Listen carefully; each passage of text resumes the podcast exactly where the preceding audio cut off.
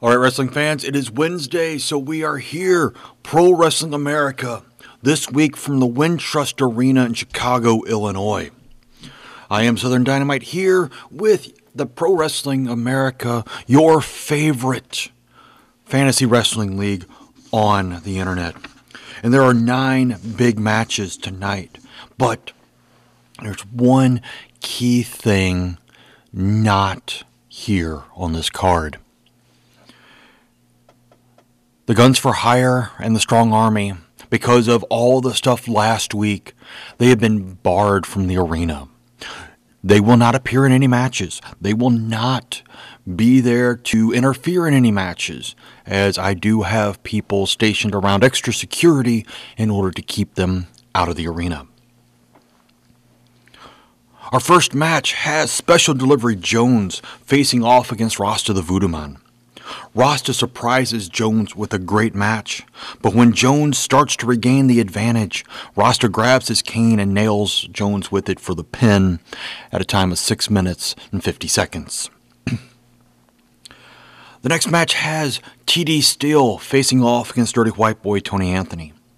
Steele has an impressive match but Dirty White Boy gets a slight advantage before pinning him with a brainbuster in a time of 3 minutes 42 seconds. Match number 3 is our first title match of the night. Buzz Sawyer defending the television title against Savannah Jack.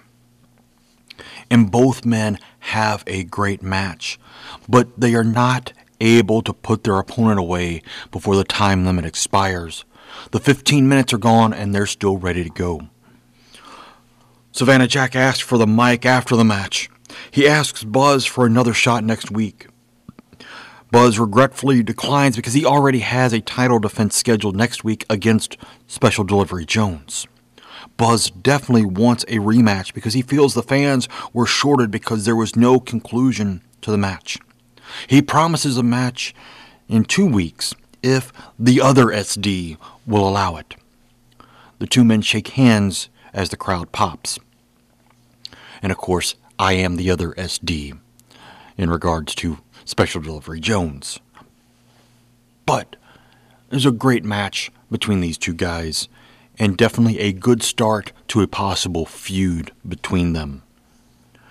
And not necessarily a feud of them not liking each other, but a feud of respect, like there was between Gentleman Chris Adams and uh, Universal Heartthrob Austin Idol. One of those type matches, feuds again, could be a great draw for people. All right, the next match has PG 13 facing off against Rough and Ready. And Rough and Ready upset PG 13 with some great tag team work. Ready pins Ice after a flying bulldog off Rough's shoulders in a time of 6 minutes, 2 seconds. Wolfie grabs the mic and says that Ready pulled Ice's tights, and that was the only reason they got the victory. He demands them to come back and try to do it again, but Rough and Ready were already back in the dressing room area. PG 13 starts to throw a fit in the ring. They are yelling and screaming. After a minute, Hot Stuff by Donna Summer begins to play. Gilbert and Raven stomp down to the ring. Missy isn't too far behind them. As Gilbert climbs onto the ring apron, Wolfie demands to know what he's doing there. Gilbert tells PG 13 to back up and he would explain. Both of them back up, and Gilbert and Raven step into the ring. They hold the middle rope up so that Missy can step between the bottom and middle ropes. Missy grabs the mic from Wolfie's hand with a teasingly long touch of his hand.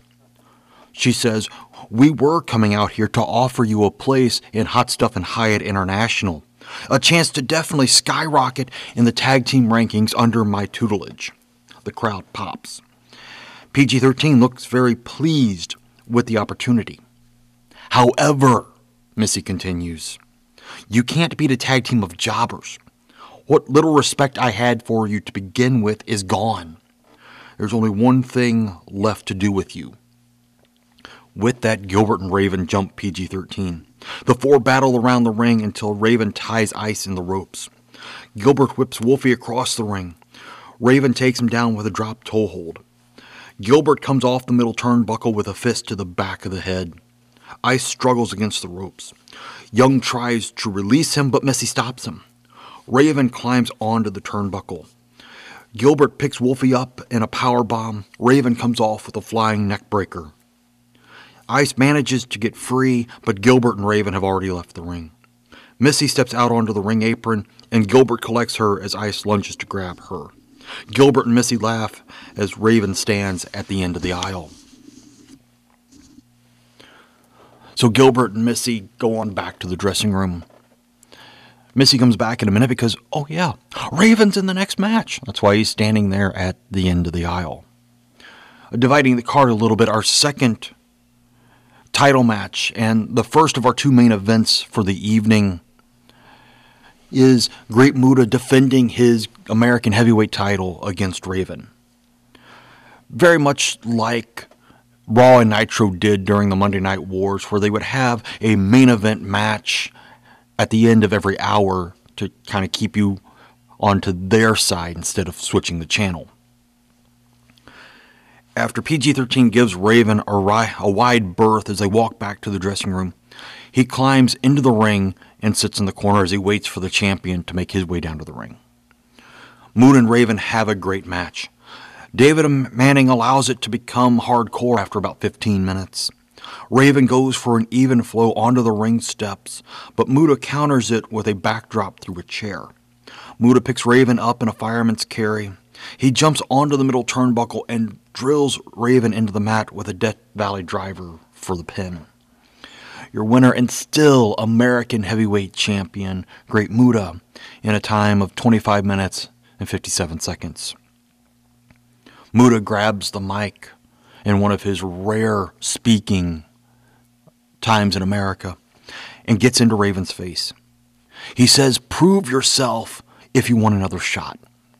He drops the mic as Manning hands him the title belt.